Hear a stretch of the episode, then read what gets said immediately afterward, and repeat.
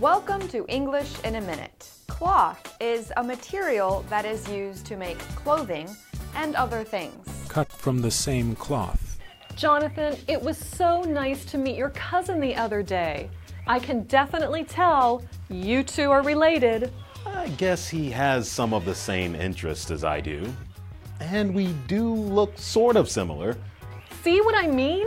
You two are cut from the same cloth. You say that people are cut from the same cloth if they are alike in many ways. Word experts say this expression comes from suit makers.